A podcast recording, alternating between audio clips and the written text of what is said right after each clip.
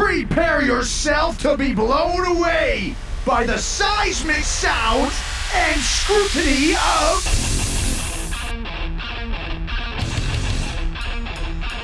Aftershocks Podcast with Chris Aiken and Matt Hartnett.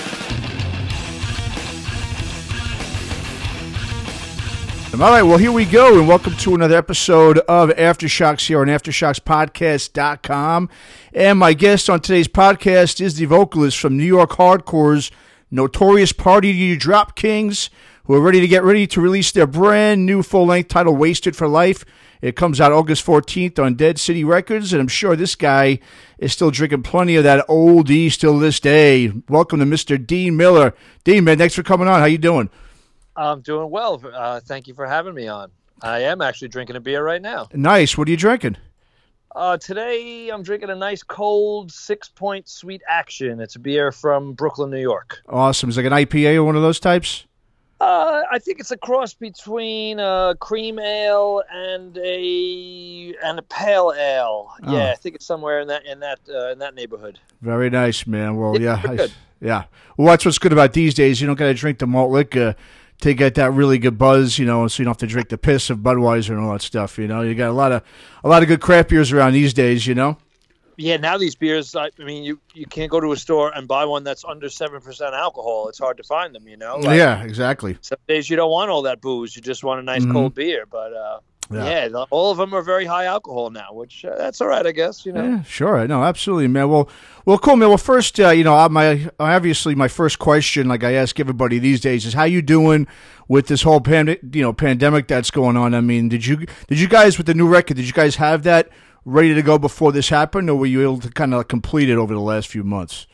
Well, yeah, this really, I mean, the pandemic, which, uh, yeah, man, it really sidetracked us. Um, it really kind of, uh, it really sidetracked us. We we had things ready to go uh, prior to, you know, prior to this whole ha- pandemic happening. We were we were getting ready to uh, uh, to do a release. Uh, I would say maybe it was about a month before we were scheduled to play the Black and Blue Bowl, which was mm. originally scheduled to happen in May. Okay. Uh, we were going to do like a release party in Manhattan, mm. um, you know, to launch the record. We were all set. Everything was ready to go. And then we were going to follow that up with the Black and Blue Bowl appearance and then, you know, shows uh, over the summer, et cetera. But uh, that kind of screwed everything up. Uh, so we, we said, you know what, let's just wait and see which kind of turn this thing takes. Mm-hmm. Um, but as everybody knows, it's uh, it's it's not taking a turn. It's going full speed ahead. Yeah. So we said, you know what, screw it. We're just going to go full speed ahead too then. And we're just going to do our thing. Mm-hmm. Um, we're going to release the record. And uh, once, you know, uh, things... Once we're able to play gigs, we'll be out there playing gigs again, and we'll be playing the new songs, and that's that's it. I mean, we can't keep this thing in the can forever. So. Sure, no, yeah, no, I hear you, man. Well, yeah, let's talk about the new record, man, Wasted for Life. It's your guys' first full-length uh, studio recording since, I believe, Still Drinking, right, back in uh, oh seven?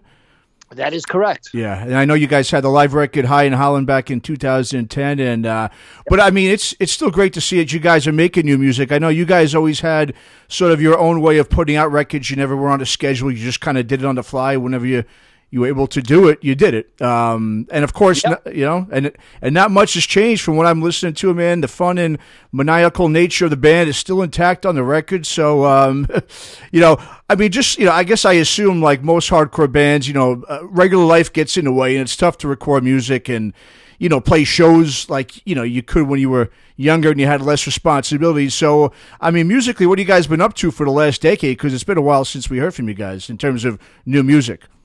Yeah, I mean, um, so after we did the, uh, so you said you mentioned the live record, uh, mm-hmm. and then uh, we had like an E P out uh, called America's Favorite Hardcore Band. We did that. Uh, that was mostly, uh, we it was a European release. Uh, we also did some gigs for it over in Japan, and um, you know, it wasn't really, uh, it wasn't really, uh, you know, readily available in the United States. Um, But uh, we were sort of, as I like to say at the time, we were sort of uh, in in in like a a state of homeostasis mm-hmm. where we were like, well, okay, so we can keep playing as many gigs as we want a year. Mm-hmm. We could, um, you know, go on tour. We could do whatever we want to do. Mm-hmm. Um, but I kind of was of the mindset, well, hey, if we're going to continue to be a band, um, I want to have something new to offer people. Sure. I want to I want to keep it uh, interesting for us.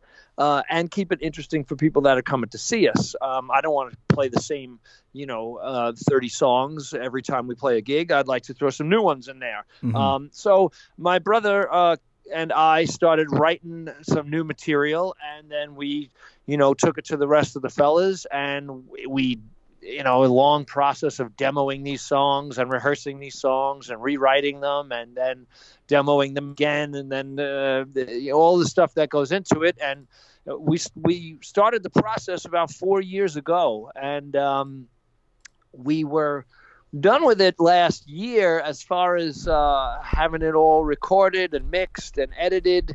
Um, we we got it mastered. Uh, I think it was December of last year. And then we were still waiting on the artwork. We had some holdups with the artwork. Uh, we wanted to make it a nice-looking package because it's going to be released. Uh, well, rather, it is released on twelve-inch vinyl, C D, digital, all that. But we wanted it to look nice. Um, so, you know, that took some time. And uh, like you said, I mean, we're just, you know, we're just regular guys. Uh, um, you know, we don't play two hundred thirty shows of the year mm-hmm. and get paid to do our thing. Sure, yeah. I mean, we do, you know, we do gigs when we can. Uh, we go on tour when we can. Uh, we, you know, we all have families and uh, nine to five jobs. And uh, hey, man, we just, uh, you know, we've been doing this thing for thirty years, mm-hmm. and uh, we have no plans of of ever stopping doing it. But yes, we do it at our uh, at, on our schedule. I think that's really the only way to do it. Um, and and quite honestly, in the past, we've had opportunities to do it um, on a, let's say, a, a more professional level, and we've always uh, decided we're not sort of interested in that sort of lifestyle. Mm-hmm. Um, we don't like anybody telling us what to do. Uh, that, let's just say it sure. like that. Mm-hmm. Uh, we want to do things on our on our terms all the time, or mm-hmm. we're not happy doing them. So, and that's, I think, really the essence of the punk rock attitude. Sure, is, um, you know. Uh, sort of having your own identity and uh, and and and forget what everybody else tells you or expects of you. And mm-hmm. so that's kind of how we go about our business. I mean, uh, sure. you know, we're happy to have the new record out finally. Uh, hopefully people are going to dig it. Uh, I, I think they are. I'm, pre- oh, yeah. I'm, I'm real happy with it. We think it's our best record yet. Mm-hmm. And um, yeah, we're excited to get out and, uh, and, and, and, or rather we're excited to have it out and have some people start hearing it and, and hear what they think, you know? Sure. Yeah, man. Well, yes. Yeah. The new record is great, man. Um, Thank I, you. I, I listened to it. It's great. I mean, I'm, I'm just, I'll point out a couple songs I really dig. Obviously you got Brew Crew. That's like your classic type of no yeah. redeeming song, you know, anthemic, you know, drinking song. I love it. You know, it's just it's like a it's like a street rock oi sing along song. Yeah, totally, man. I love it. And then my, my favorite song on the record is Shatterproof, man. I think that's a great song. Wow. Um, well, thanks for saying that. I appreciate that. It's it's uh it's definitely a tie for me as being the favorite. That was supposed to be the single. Oh wow, okay. But uh, we yeah we decided against that uh, sort of at the last minute. Mm-hmm. Um, the single, which was released, uh, is is released and it's available now on seven inch on Pitchfork, New York. Uh, mm.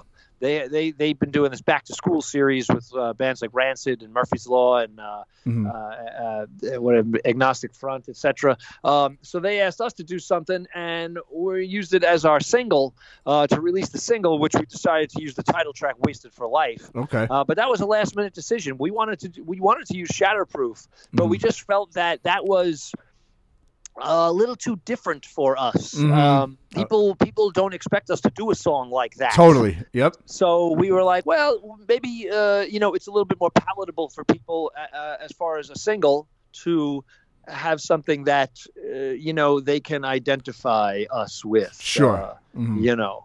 Yeah. Uh, so we, we went with that. But, yeah, I really love Shatterproof. I'm glad you like it, too. Uh, I'm oh, yeah. excited about that song. I really enjoy that. Yeah, well, it's, like you said, it's definitely a little bit different than what you guys normally do. It's, I mean, lyrically, you know, it's definitely got more of a – it's a little more serious and fire you, you know, it fires you up type of – you know, it's a, I mean, lyrically, it's kind of about, like, overcoming all the bullshit that's going on, it sounds like, you know. Yeah. Um, Yeah, and so it's it's definitely a little. That's why I think I love it, because it's something that was a little unexpected to me. You know, it wasn't a typical, you know, fun party type of song. I mean, it was a little bit more serious. And of course, you also got the other song that stuck out to me was Sociophilia, about oh. social media. Of course, you know, the big sewer there that we love to yeah. call social media.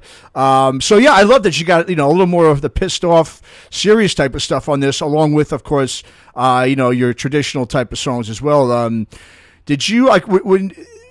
Did you get to release a bit more, I guess, than you normally, you know, would in terms of, like, you know, I wouldn't say angst, but you just, did, was it like, I guess, um, what, what am I trying to say? I guess, did you deliberately, I guess, write lyrics that are a little bit, you know, a little bit different, a little more serious than obviously what you're used to doing? Was that done deliberately? Interesting. Um, so it, it's interesting you picked up on that. And I think you, you described that uh, quite accurately. Um, so deliberately. Well, so when I'm thinking about writing songs, I'm I'm definitely thinking about uh, writing songs about beer, uh, mm. about partying, uh, about stuff like that. Sure. But so now, you know, you have ten songs on a record, or, well, we originally had twelve songs that we were looking to do. But, uh, we, you know, ten songs, I, I go to the guys with ten songs and I say, hey, guys, here's the songs. And they're like, well, wow, man, you got ten songs here about uh, getting wasted. Like, uh, you know, yeah. we, we, you know, maybe we're overemphasizing that aspect of things mm-hmm. a little bit too much. So, um, Our, our bass player, John, and our drummer, Glenn, they, they come from a sort of different mindset. Glenn is in like a, a much heavier uh, band called Billy Club Sandwich. Sure, yeah. Uh, mm-hmm. Our bass player, John, uh, was originally in a, in, a, in a group called Awkward Thought, where he was mm-hmm. the vocalist. Mm-hmm. Um, and uh, they, they were more of a punk band. Um, so they, you know, these guys come from sort of different uh, things. And they're like, hey, we, you know, we were fans of you guys before we joined the band. But at the same time, you know, maybe we, uh, maybe we try a couple different approaches with some songs or whatever. So, mm. uh, you know, I, we had uh, something for the song Shatterproof.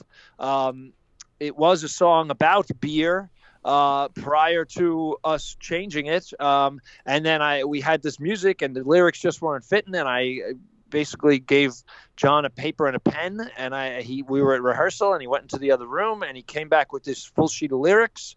And I looked at it and I sang it over the, what we were doing with the music there, and it just, it was perfect. It was a perfect fit. And I said, all right, man, well, that's that. You really, you like it? Uh, uh, you, you didn't, you don't want to, you sure it's not too uh, serious? You sure it's not too, uh, you know, uh, aggressive? You sure it's not too, I said, no, nah, man, you know, like, you know, when the band first started, we every song we wrote wasn't about beer. We wrote songs about all kinds of stuff, sure. homelessness, about mm-hmm. uh, about uh, about racism, about uh, mm-hmm. about all sorts of stuff. I mean, over the years, we kind of strayed away from that, and we, we you know we tried to keep it light. Mm-hmm. Um, but yeah, man, you know, if there's a message and we feel strongly about something, for sure, we're gonna try and uh, put it out there. You know. Um, Sociophilia is another thing um, that was kind of deliberate. Uh, my brother and I were writing lyrics, and th- that's what we came out with. And uh, and uh, you know, of course, the song had uh, changed over the four years that we were messing with it.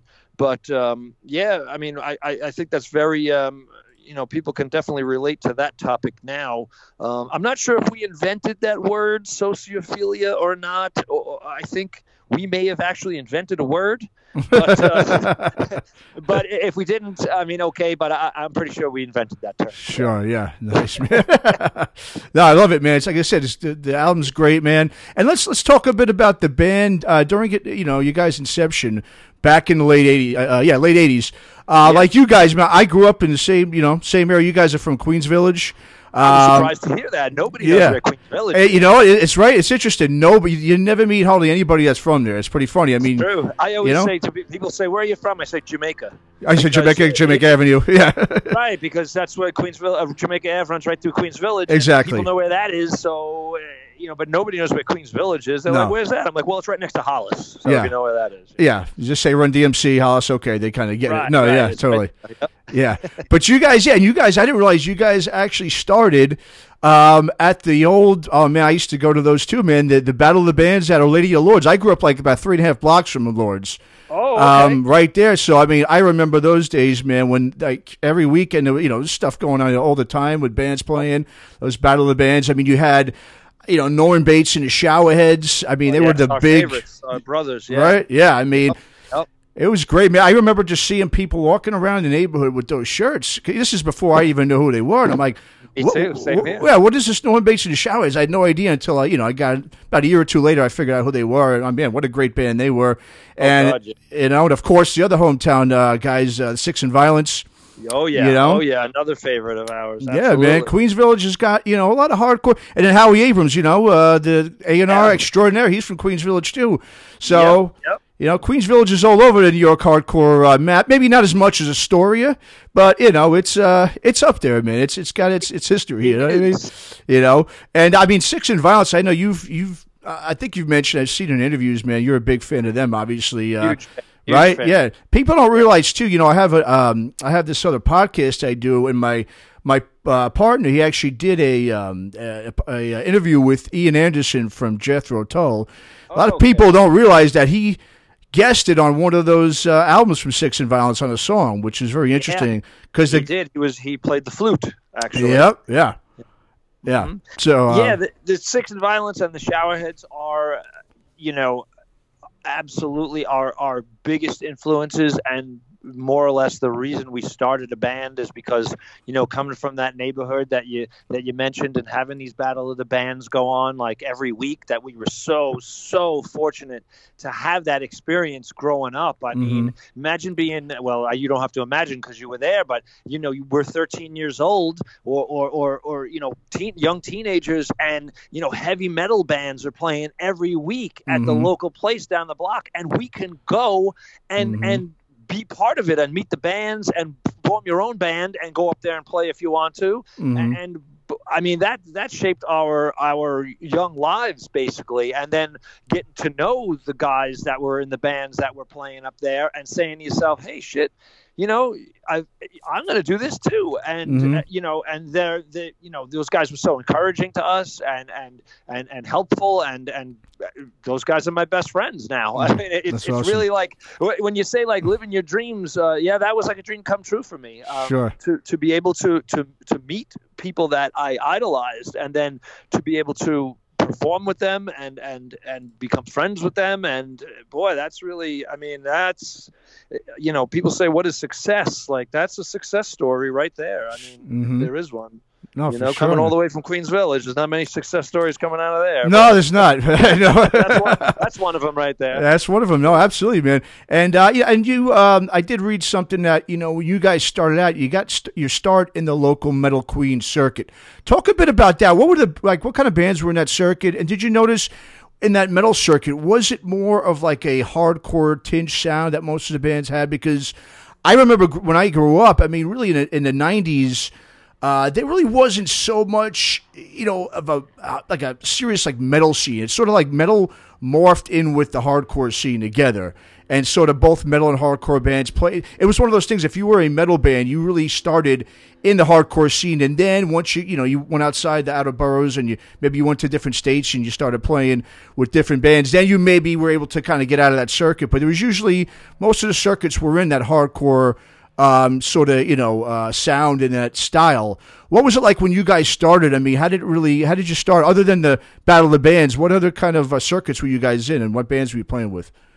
Well, when we started, um, we we didn't really know uh, what hardcore was uh, as far as, like, we weren't trying to become a hardcore band. Um, we were familiar with, I mean, I was familiar with Fear. I was familiar with Black Flag and, mm-hmm. and Circle Jerks. Um, but, I mean, at the same time, I was also listening to, you know, uh, I don't know, Hanoi Rocks and, mm-hmm. uh, and uh, the Ramones and, uh, you know, Slayer, whatever was around at the time, you know. Um, so... We we didn't make a conscious effort to say, hey, you know, let's go and be a hardcore band. We were just playing some goofy tunes, like whatever we could make up, uh, you know, songs about beer for fun and stuff. Mm-hmm. Um, now, that said, all the other bands that we had, you know, access to, to play with, um, as you said, yeah, a lot of them, all of them were metal bands. Mm-hmm. We were like this weird... oddball band that would play on a bill with, you know, five metal bands uh, on like the college night at at the at the pub, and uh, you know, one band would be doing like, you know, um, I don't know, like glam metal thing. The other band would be doing like, you know, a heavier, uh, like a sort of uh, not quite as heavy as Slayer, but like along those lines type of thing. Mm-hmm. Um, you know, we played with a lot of those type of groups, and we were the only hardcore band going at that time.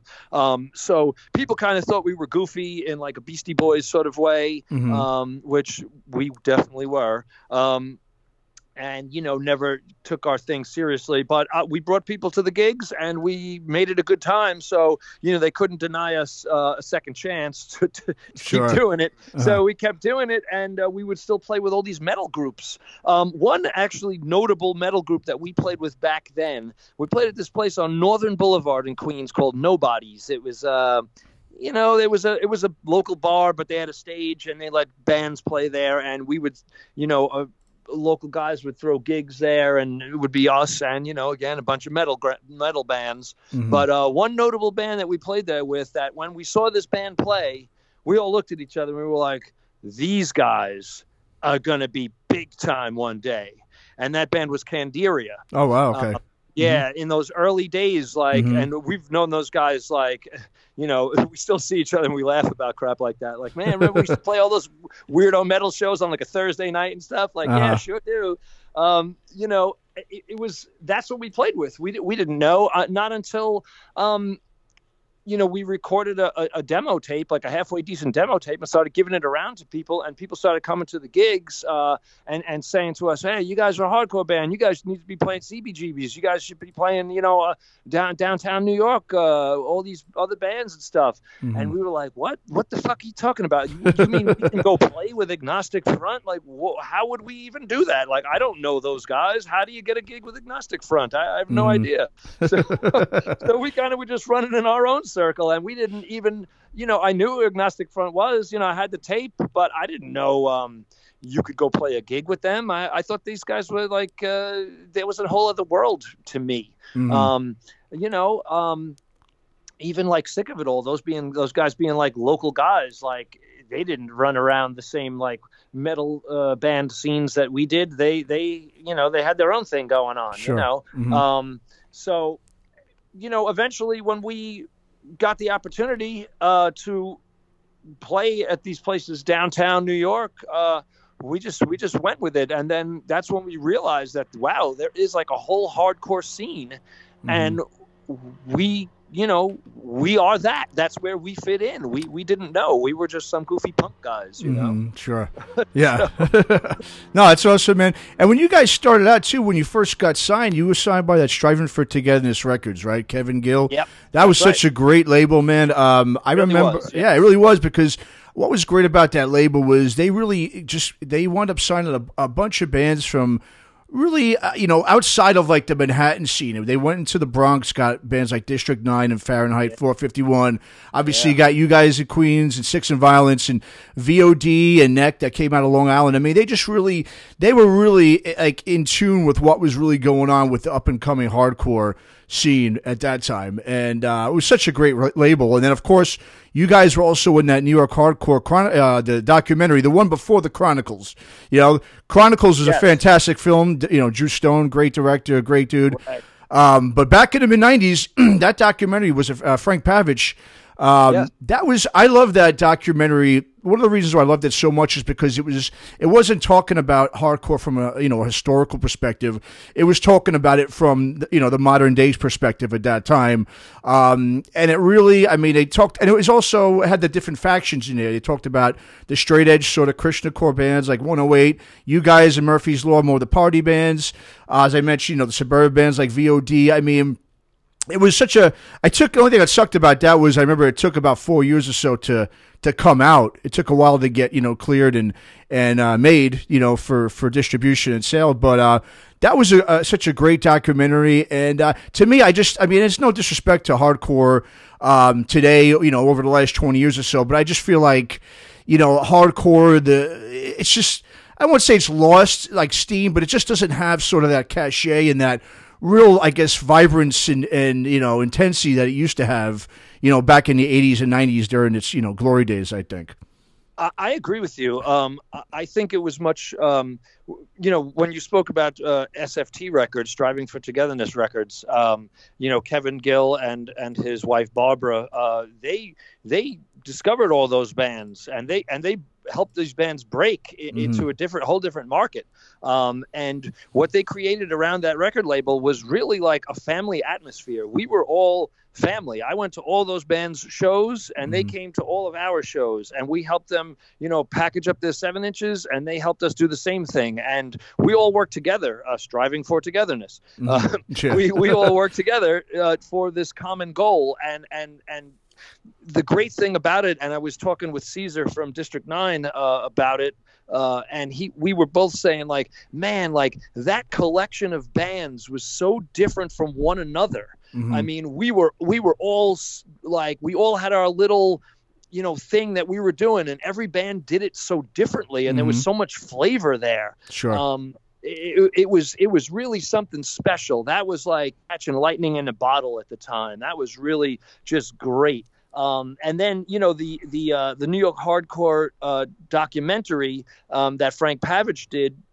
uh, in cooperation with uh, Striving for Togetherness, um, they put that together, and they mm. really showed, you know, that sort of the, the differences between all these all of these bands. How all of these bands come from the same scene, and how different the people in each of these bands are, yep. but yet how we exist in this in this awesome world mm-hmm. together, and everybody just it, it gets along, and, and it's just really uh you know we were really doing like we had a movement going. Sure, is what it was. Mm-hmm. You know, um, I think people sort of that came before that into hardcore uh, in the eighties, and then people that sort of dropped out of it in the nineties kind of missed out a lot about, uh, you know, on that a lot.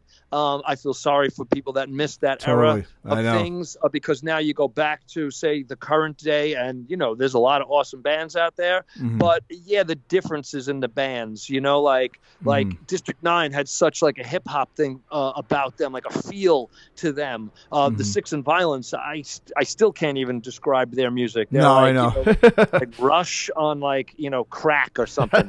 Um, and, and then and then there's like, you know, bands like us that was doing more like like the Warzone style, old school mm. thing, um, mm. you know, mixed in with like a Murphy's Law vibe. I mean, you know, everybody was doing something different.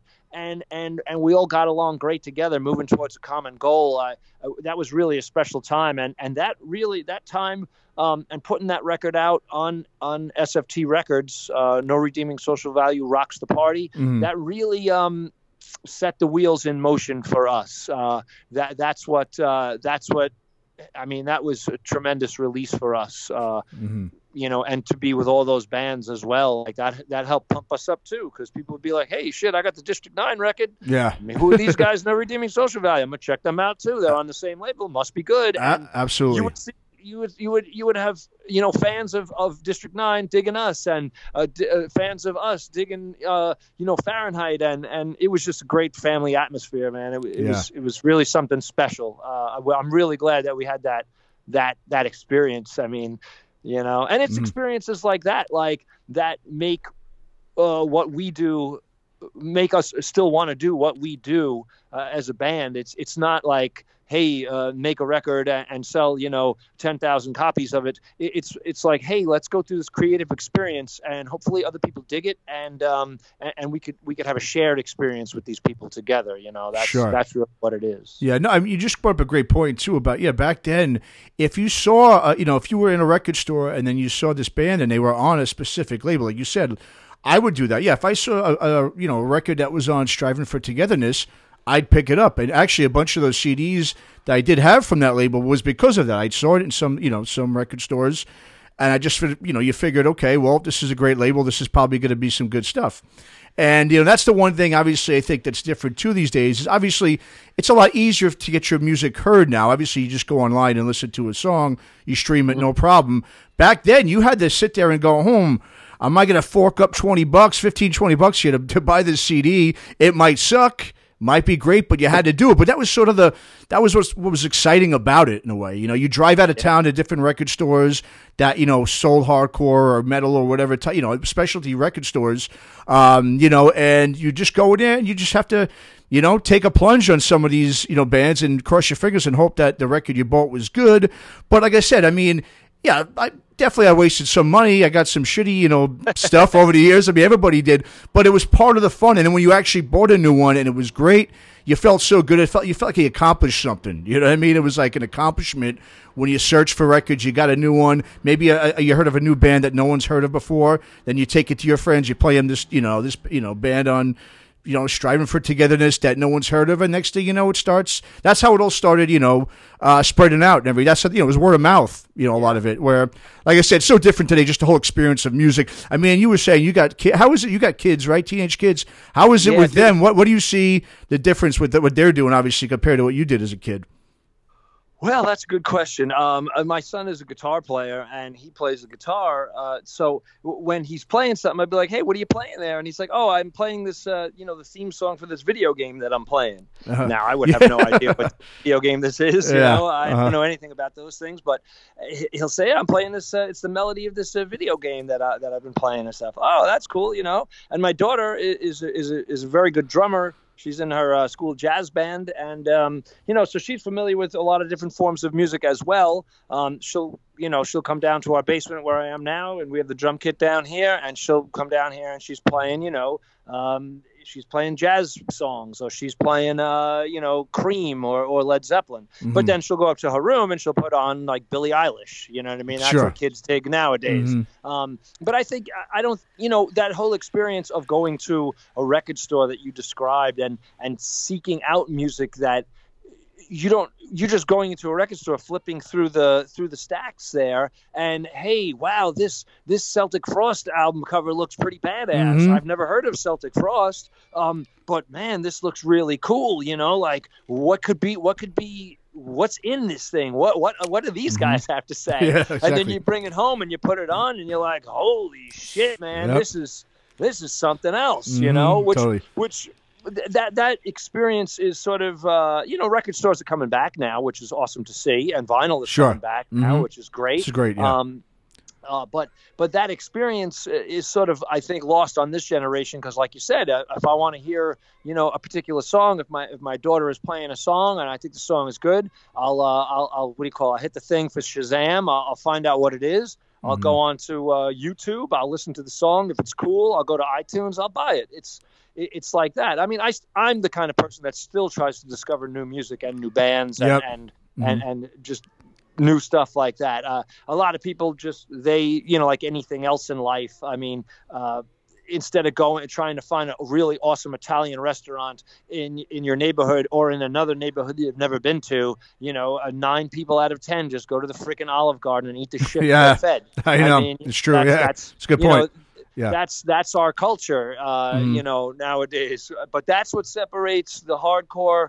and punk scene and and and, and people that look and uh, and and seek out real artistry and and people that are doing something different from, say, like, you know, the mass media provided garbage that, you know, ninety-nine percent mm. of the rest of the world listens to. Yep. And quite frankly, they should keep doing that, and they should have it because uh, yeah. the hardcore punk scene is a special scene. And if you get it, you get it. And if you don't, mm-hmm. uh, maybe, maybe, maybe it's not, it's for, not you. for you. Yeah, exactly. You know? Yeah. No, totally. Admit. Well, you know, you mentioned earlier before about Warzone, and I know you guys, uh, a person that had a big part in sort of getting your guys, uh, you know, career, uh, I would say going, but he kind of encouraged you guys to do more of the hardcore, you know, shows and stuff. Was yeah. the legendary frontman Raybeez? Um, tell us a bit how he, how much he really helped you guys out during those days. Such a, such obviously a legendary guy in the New York hardcore scene.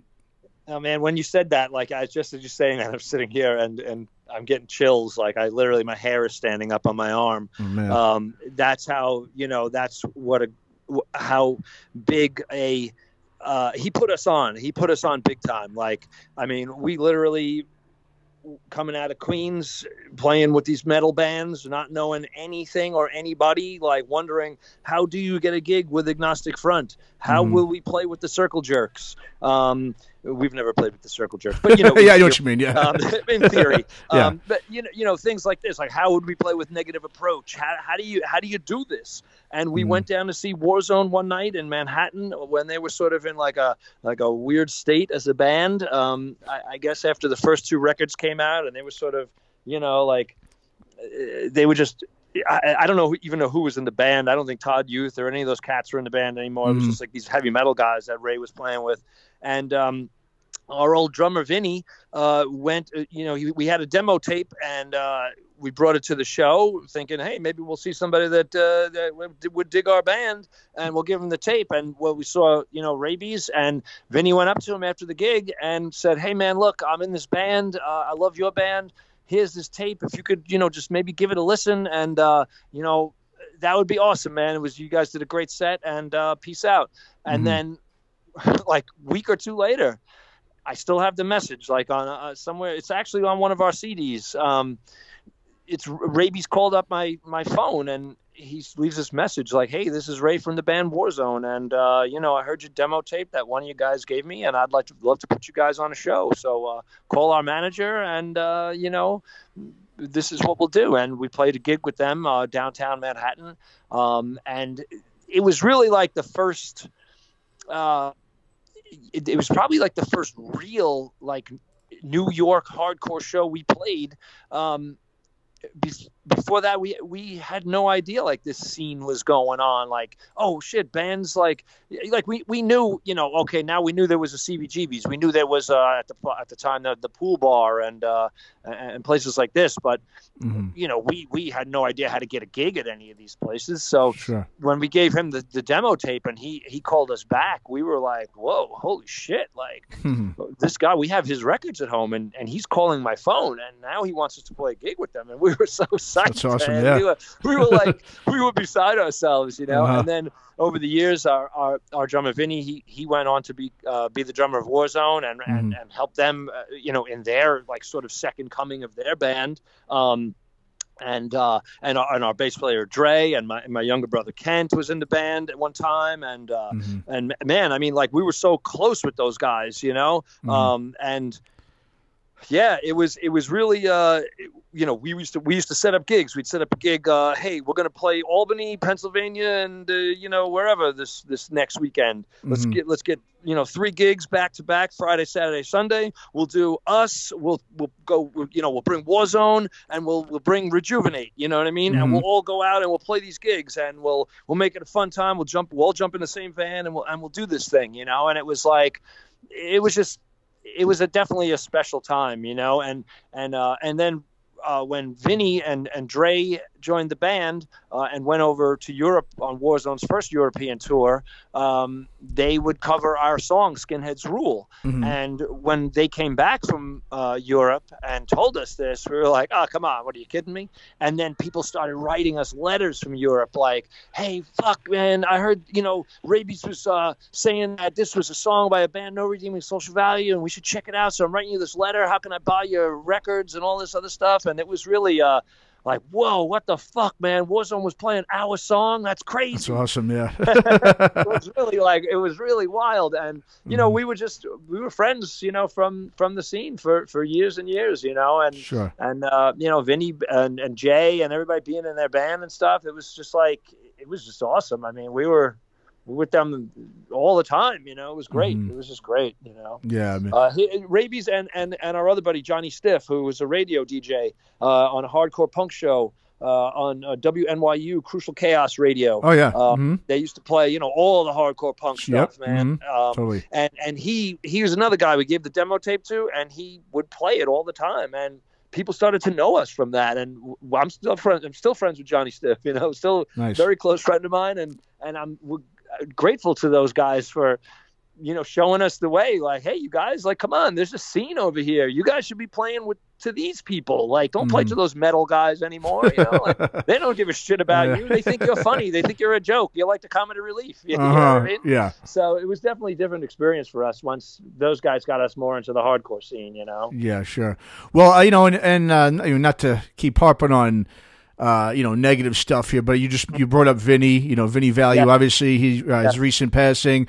Go ahead yes. and tell us, you know, talk a bit about him. I know he was such a well-respected, not only, not only as a drummer, but as a person, you know, within the scene. Yeah, he, yeah. Uh, I mean, Vinny was, you know, one of the most talented, probably the most talented musician I've ever met or ever had the pleasure of being uh, in a band with. I mean, the guy was just he was such a prolific songwriter. Mm-hmm. Um, you know, he was uh, he's in the band. He was in the band Gray Area. Those guys uh, mm-hmm. put out some some awesome records. Oh yeah, definitely. I'm a huge fan of Gray Area. Mm-hmm. Um, you know, he was in Warzone and helped. Yep. Basically, took that band from nothing, and uh, they were they were like having a hard time. And him and and Jay and Dre, those he those guys dragged that band back up to the top. You yeah, know? I remember that. Um, mm-hmm. You know, they this guy was. Any band he played in, it, it was just he had his own style. He, he, I mean, I was, I mean, I've been friends with Vinny since we were, you know, teenagers, and uh, mm. it, it's yeah, how can I, how can I like quantify that that experience in life? Um, mm-hmm. it, it's you know, it it's really it's still hard for me to wrap my head around that he's gone. I, I still have a hard time with it. Mm-hmm. Um, I think I something that in life I'll never ever. really get over.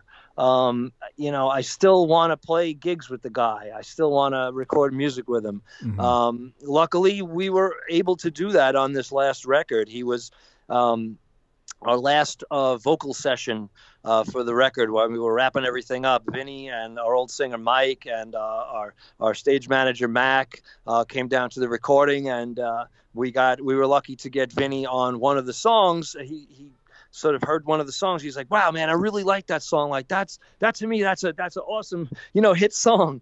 And mm-hmm. we were like, yeah, thanks, Vin. I'm, yo, great. Glad you like it, man. And he's like, no, you know what? Do you guys have any of like th- this type of stuff on the record? And we're like, well, no, not yet. And he's like, give me a shot, man. Give me the microphone. And we were like, all right. And he went into the vocal booth and he banged out some, like some, uh, some some background vocals for the song uh, N Y C and R S V, which is mm-hmm. the final track on the record. Um, and that was just like a spur of the moment thing. And and that's okay. that's how Vinny was. And he, he heard music and he knew exactly how to react to it. Mm-hmm. He he you could uh, me myself uh, my brother Kent, the guitarist of No Redeeming, and mm-hmm. uh, and Vinny, we were uh, sort of we had this other little side band that we were doing in, uh, in, at my house in my basement for a while. And we had, you know, we were thinking maybe we should do some recording or whatever. We still have those songs kind of hanging around. Uh, we, we had the notion to maybe we would, uh, you know, do something with them one day, sort of like record them to the way that Vinny would want them to be recorded. Mm-hmm. Um, but it, the, he, when we did that little thing, you know, after not playing with Vinny for quite some time, you know, with him being on the drums, Kent was the guitarist and I was playing the bass. Um, like the guy, like immediately, as soon as the guitar started playing, he knew exactly what beats and fills and, and, and, and everything to just put there. It, it was mm-hmm. like the guy, it, you don't, people are, are great musicians, you know, and people learn how to play uh, instruments and stuff. This guy, like he oozed music. Like he just, it, it, it was just coming out of every pore of his body at all times. It, it's mm-hmm. crazy how how that how that was. I mean, we were very lucky to to have that experience with him. It, it definitely made it definitely he definitely made my musical experience like amplified times, you know, a million. Because mm-hmm. without him, I wouldn't know as much about music as I do now. You know, and I'm mm-hmm. not just talking to bands. I mean about like how to write a song, how to make music, how things should sound, what you're really looking to do here. Mm-hmm. You know, type of stuff. So, sure. yeah, it, I mean, the talent there was just, it, it was off the charts. Sure. Yeah. Well, now rest in peace to him, man. And yeah, like I said, he's obviously, I've heard so many stories about him and he's so well respected. And, uh, yeah.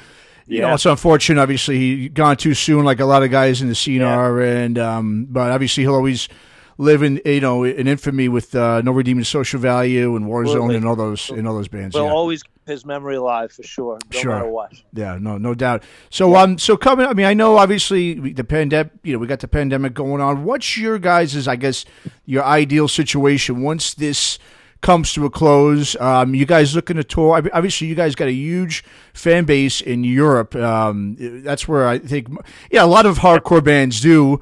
Uh, just because, and I've been told, you know, over the years that you know, a lot of it has to do is you know with the Europeans.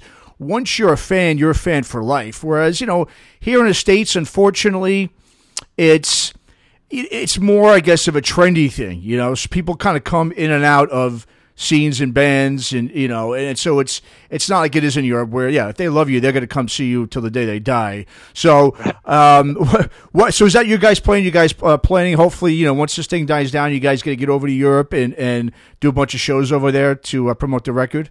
Most definitely, um, most definitely. The uh, the the record is uh, Wasted for Life is being released in the States on Dead City Records. Mm-hmm. It's going to be released in Europe on Reality Records, mm-hmm. uh, and we certainly have plans to go over there and promote the record. We did. Uh, I think it was last March, um, uh, March of twenty nineteen. We were over there and we played three gigs over in Europe uh, with the California, you know, uh, thrash band X L. Mm-hmm. Um, so we were over there with them. We played some gigs with them. We played uh, a festival in uh, in in our, our home away from home, uh, Maastricht, uh, in Holland, um, mm-hmm. and uh, we played Eindhoven. And uh, where else did we play? We played a, we played a festival in Belgium as well. Um, mm-hmm. So yeah, we plan on uh, going back there and, and, and promoting the record. We plan on playing as many gigs as we can to promote the record. I mean, you know, that's mm-hmm. what we do. We we play gigs. I mean, we we are a band. We we practice once a week, every week for mm-hmm. the last thirty years. Um, uh, and oh, nice. We play music, man. That's what we do. We never joined the bowling league. We don't have the dark league. We, we didn't, we didn't do that. You know, we sure. get tattoos, we drink, uh, alcohol, and we, uh, we, we, we play in a band. That's, that's, that's mm-hmm. our joy in life. And, and we want to share that with people. I mean, uh, you know, we're we're really excited to for people to hear these songs and then to play them for the people. Like this, we're really excited about that. I mean, mm. th- there's nothing like, you know, you make a record and you don't know what people are going to think of it, and then sure. you go to the gig and you play the song and people are singing it with you, and you're like, man, that's cool. Like they dig it. Like we we did the job. We we. The mission is completed, you know? Mm-hmm. No. So uh, we're definitely going to be doing that. Um, what else are we doing? Uh, you know, we're always writing new music. We're always rehearsing. Uh, we have a video coming out for the song Wasted for Life. Mm-hmm. Um, we're going to have another video coming out for um, uh, N Y C, uh, N R S V. Uh, we plan on making a video for the song Shatterproof. Uh, this pandemic sort of sidetracked that progress. Okay. Um, but we plan on doing that. That's going to be like a... Uh, like a like you know with actors and a full life drama thing, whatever oh, cool. that you want to okay. call it, yeah. um uh probably some scenes of us playing in it as well, type of thing. But yeah, that'll be like uh you know like an M T V style music video. mm. um M T V music video. That's funny. That now I'm really dating myself here, but I, they don't have music videos. No, they don't. It's been a while. Right? You know? Right. And, and for that matter, like, what is M T V? Do people even know what that is? Oh, I, yeah, good. That's a great question, man. Absolutely, yes. I have no who idea. Know, yeah, who knows what's even on that, that channel anymore? I haven't put that thing on in uh, God. It, it's Since, definitely not Michael Jackson anymore. No, once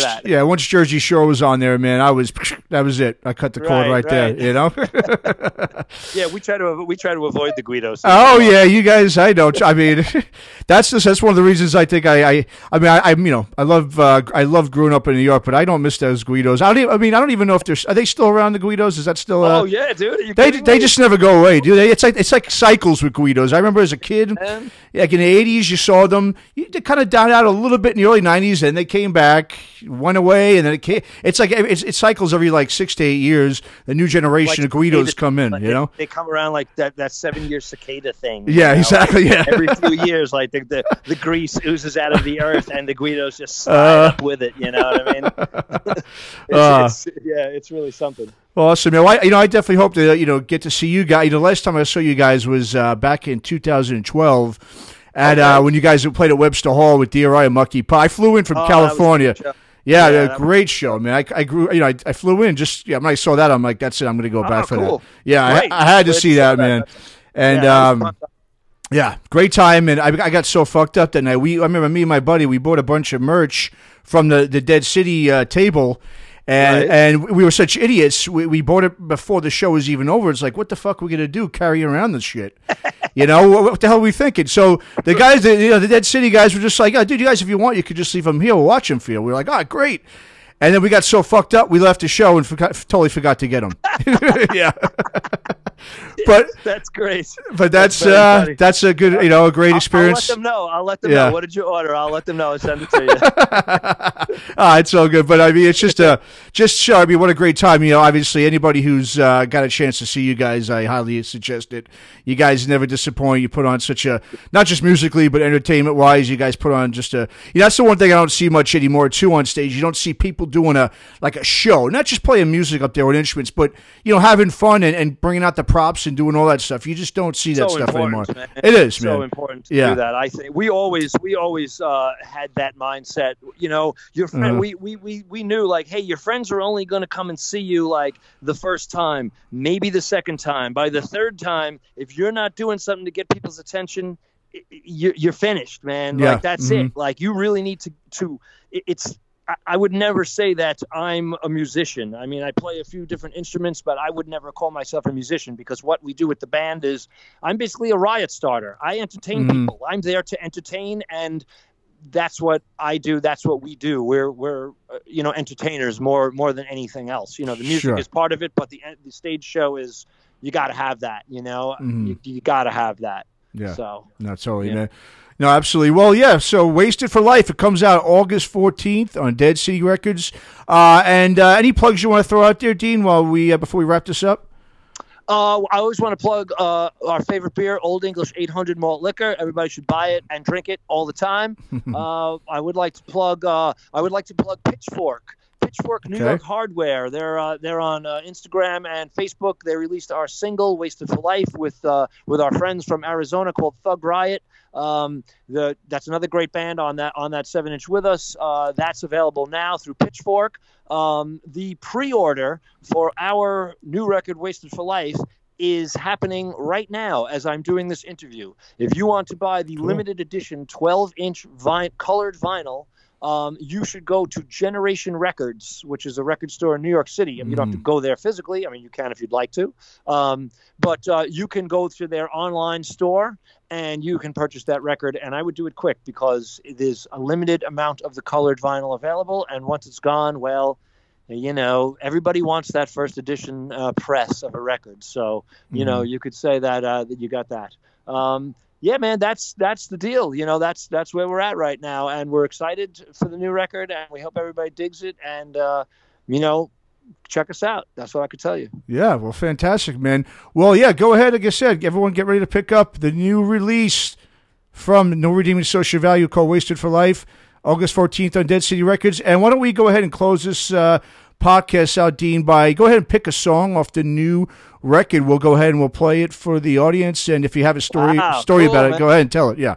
Oh, geez, what do we want to play? All right, why don't we play? Um, why don't we do? Um, I don't know, man. Why don't we? Why don't we do Brew Crew? How about that? Brew Crew. That's that's yep. a great song. I, we great wrote song. the song about all our friends. Um, and all the good times that we have together, and uh, you know, just kicking back and have a few beers. So, cheers to everybody that, that tunes into the podcast and, and gave us a chance, and uh, and cheers to you for letting us tell our story. And oh, uh, hope everybody digs the song, man. Brew Crew. Absolutely. All right. Well, here we go. Here's Brew Crew. No Redeeming Social Value. Thanks for listening to Aftershocks.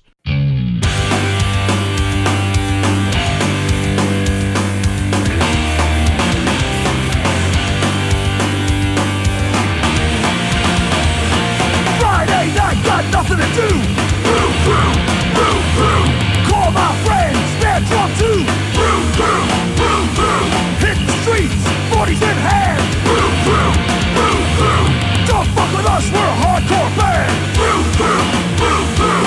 Drink beer, fall down. Brew crew, brew crew. Get up, drink more. Brew crew, brew crew. Stay dive, high five. Brew crew, brew crew.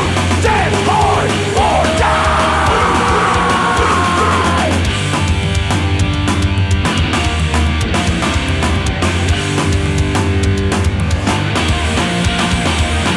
Drink all the beer in the place. Brew crew, brew crew. Gonna fall down on my face. Brew crew, brew crew. Drink the bar dry, will we go? Brew crew, brew crew. Off to another hardcore show. Brew crew. Stage dive, high five, brew, brew, brew.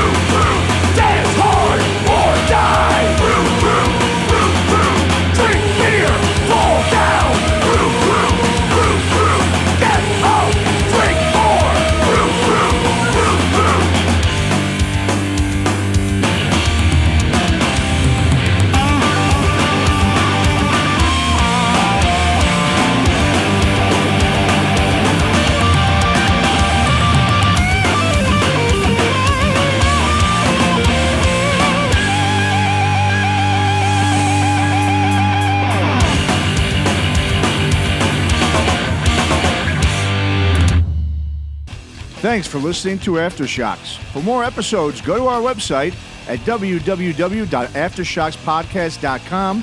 Visit us on our Facebook, Instagram, and Twitter pages for more news and information on the podcast. And be sure to subscribe, listen to, and review all episodes on YouTube, Spotify, Apple Podcasts, and all other podcast platforms.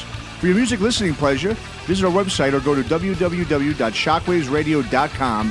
For all comments and questions, please email us at info at aftershocks podcast dot com.